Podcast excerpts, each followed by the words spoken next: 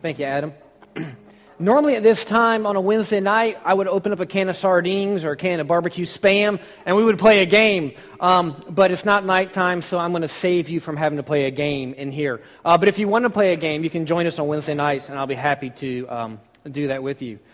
I want to thank Adam for the opportunity to come and speak to you all this morning.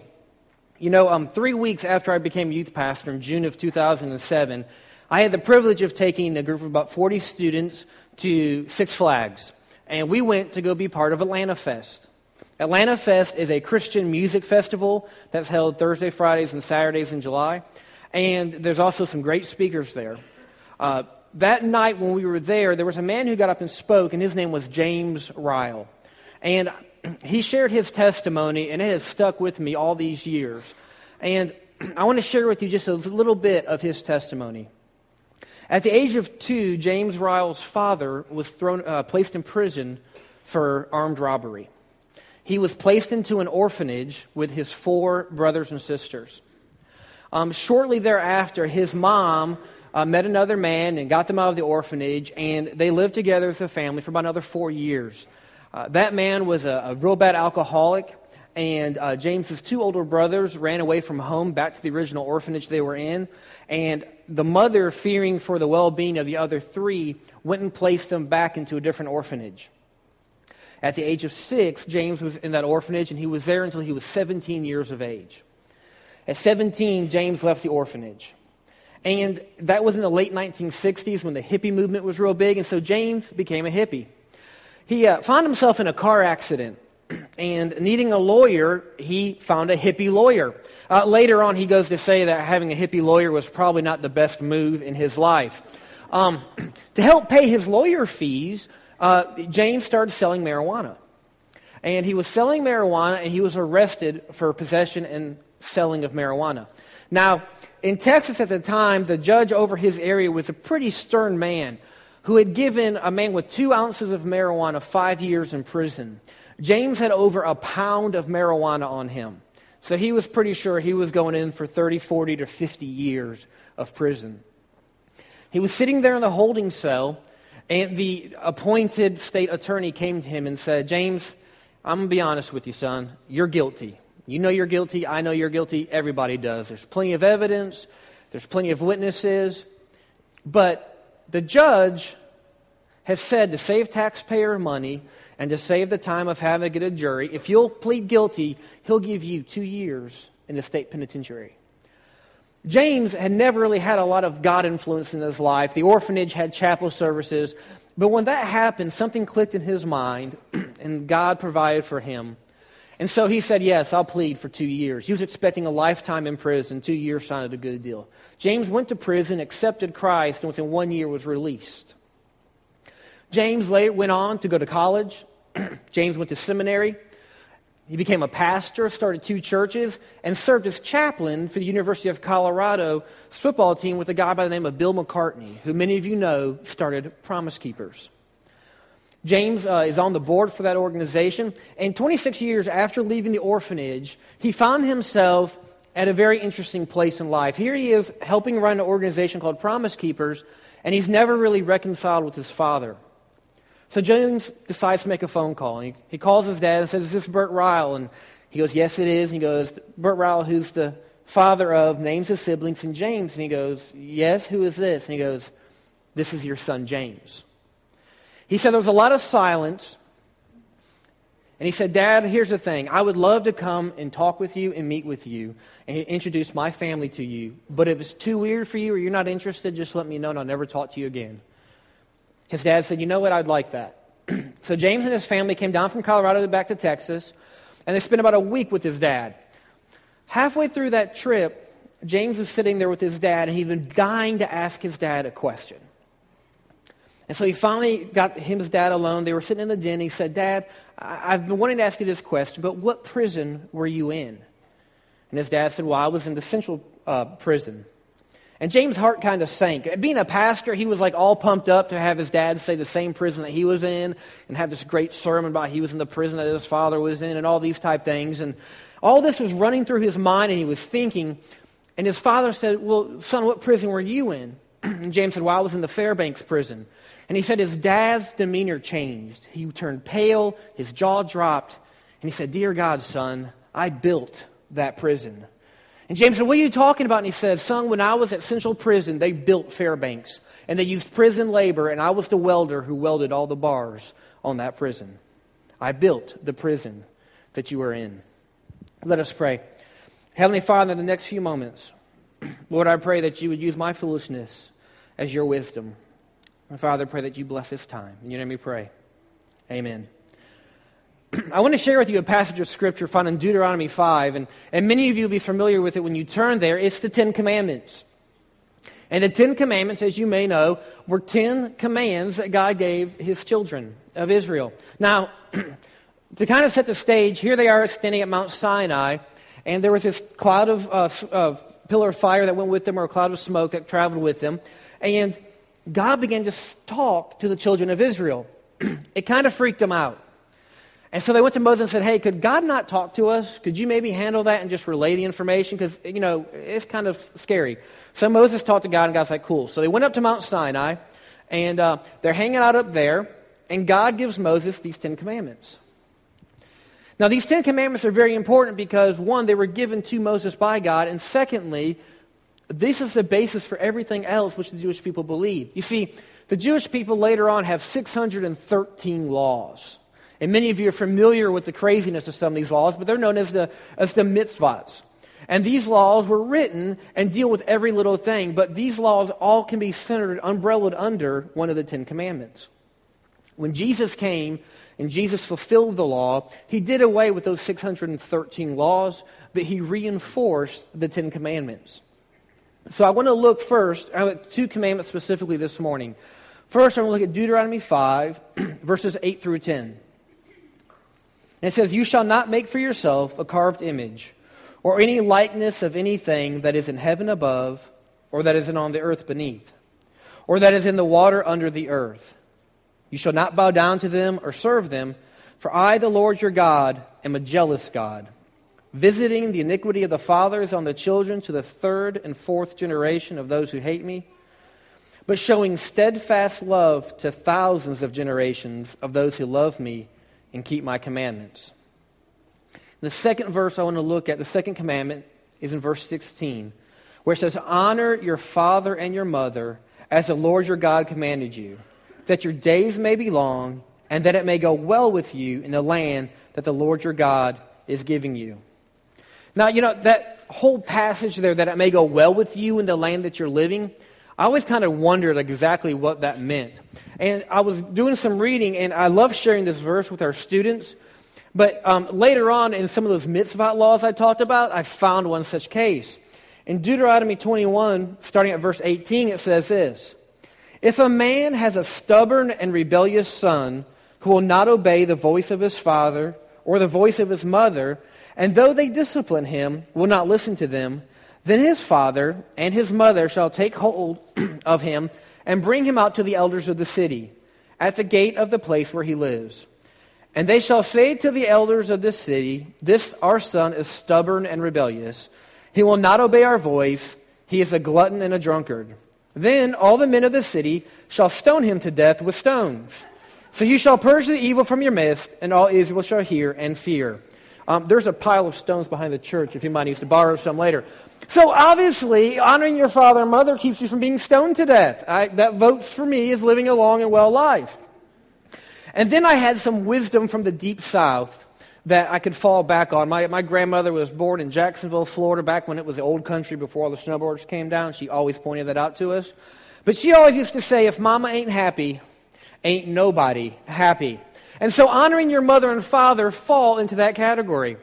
Now, let me point something out to you, that none of you in this room are too old to honor your mother and father. Honor is not obedience. Obedience is part of honoring. But honor goes much deeper. Honor is something that in today's society we really don't focus on. We really don't think about. But honor is something that says, you know, I stand for something, I believe in something, and I hold to something at all costs. The closest thing in our society that we have to deal with this is our military men. who are overseas and who fight for something and fight for us, even though they've never met us, but they believe in what the United States stands for, and therefore they stand. And so honor is something that is, has a great importance. How do we honor our mother and father?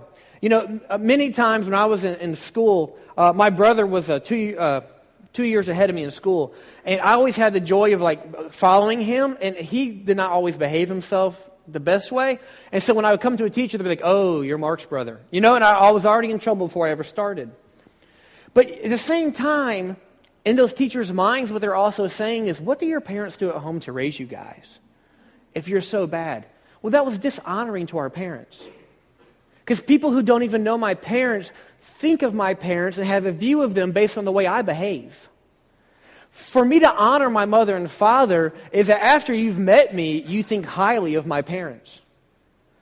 Whether they live in this state, whether you've ever met them, or whether they've passed on is irrelevant. When we meet you, when we talk to you, you should live a life that honors your parents, that brings praise to their name, even though they never may have met them. That is what God is looking for here, and obedience is a huge part of that. Obeying our parents is part of how we honor them, but it's not the whole picture. So that is what we're looking at here in this passage, is that we should honor them. Now, we know that I told you earlier that Jesus said, you know, hey, we're going to do away with this mitzvah, but I want to focus in on the Ten Commandments. And, and here's how we know that. If you flip to Ephesians six, Adam preached on uh, the last series he did on Ephesians, we hear in verse one of chapter six, children, obey your parents in the Lord, for this is right. Honor your father and mother. This is the first commandment with a promise, that it may go well with you and that you may live long in the land. That is that commandment just repeated. Remember, Paul wrote that. He had studied. He was a Pharisee. He knew the law, and he recited that to them. We are to obey our mothers and our fathers. We are to honor our mothers and fathers. So students, children, that is where you fit in this picture. Hey, but moms and dads, we're still to honor our moms and dads. And we're still to carry on what that looks like as we live our lives.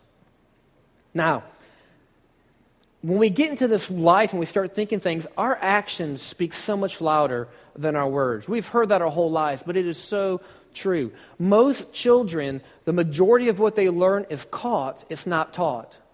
Now, parents, I know you do a great job teaching your students and telling them what is right and what is wrong. But hey, if we tell our students what is right, but then we go off and do something different, guess what they see?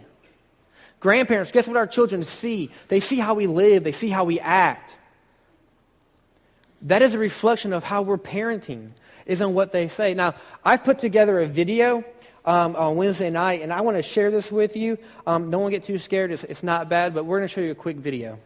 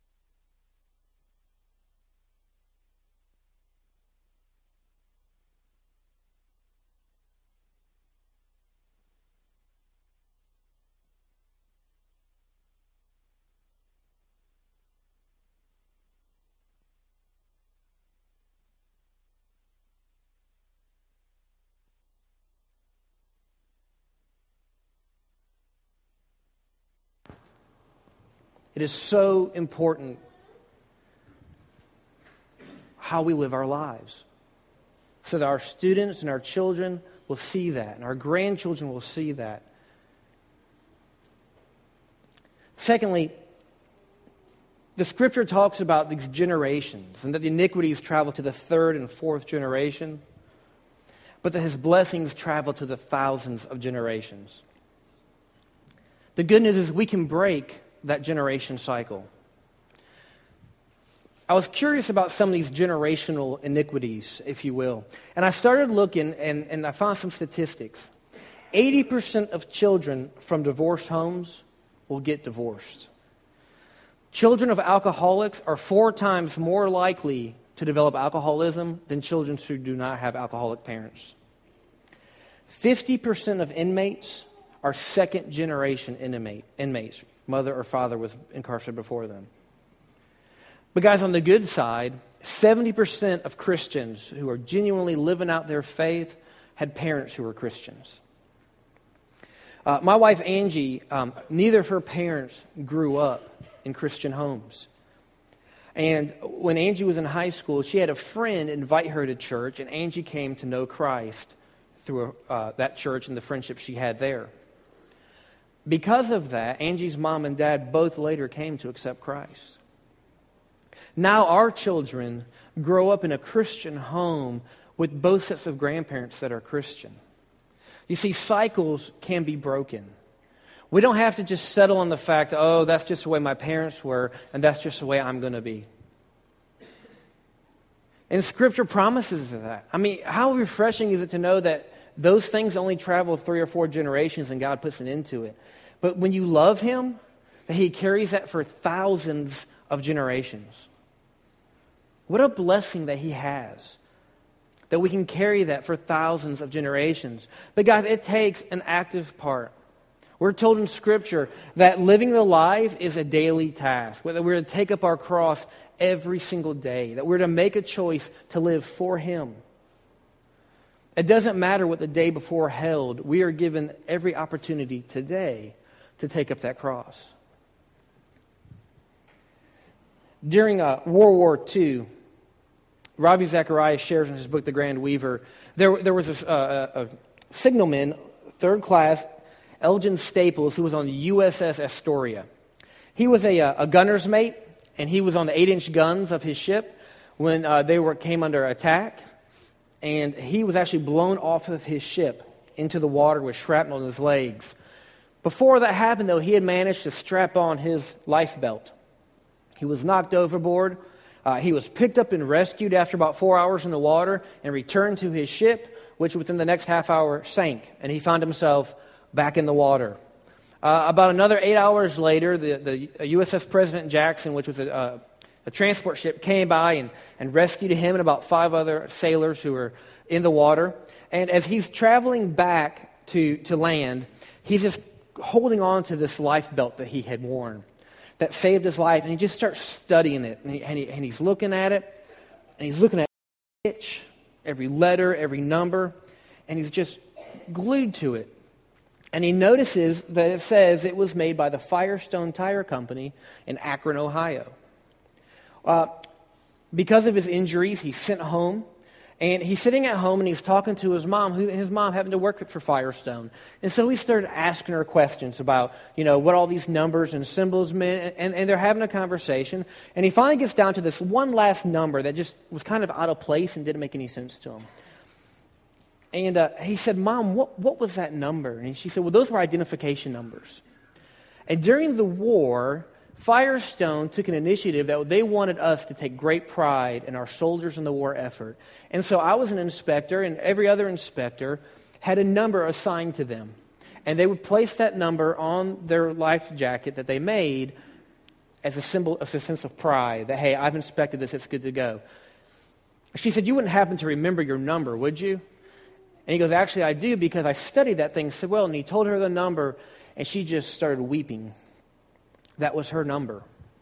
She had inspected and approved the very life belt that would later save her son's life. What is our legacy? What legacy are we leaving for our children? Have we built a prison, or have we built a life vest? This morning, I want to give you an opportunity to do something a little different. Um, our students are very used to me giving weird invitations, and so I'm going to give you a little bit maybe different invitation than you're used to.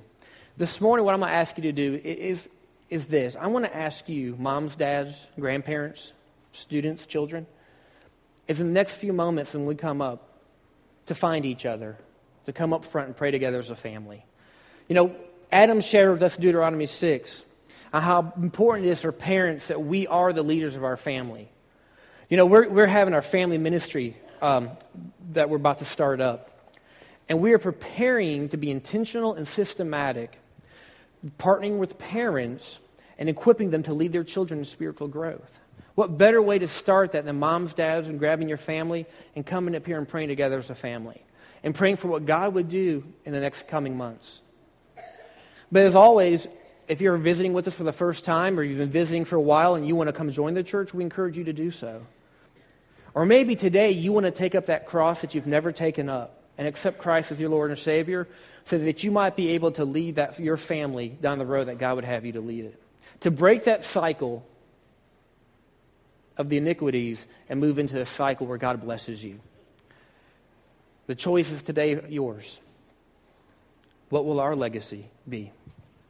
Heavenly Father, in the next few moments, Lord, I pray that we would silence everything around us. Lord, that we would tune our hearts that it may hear that still small voice.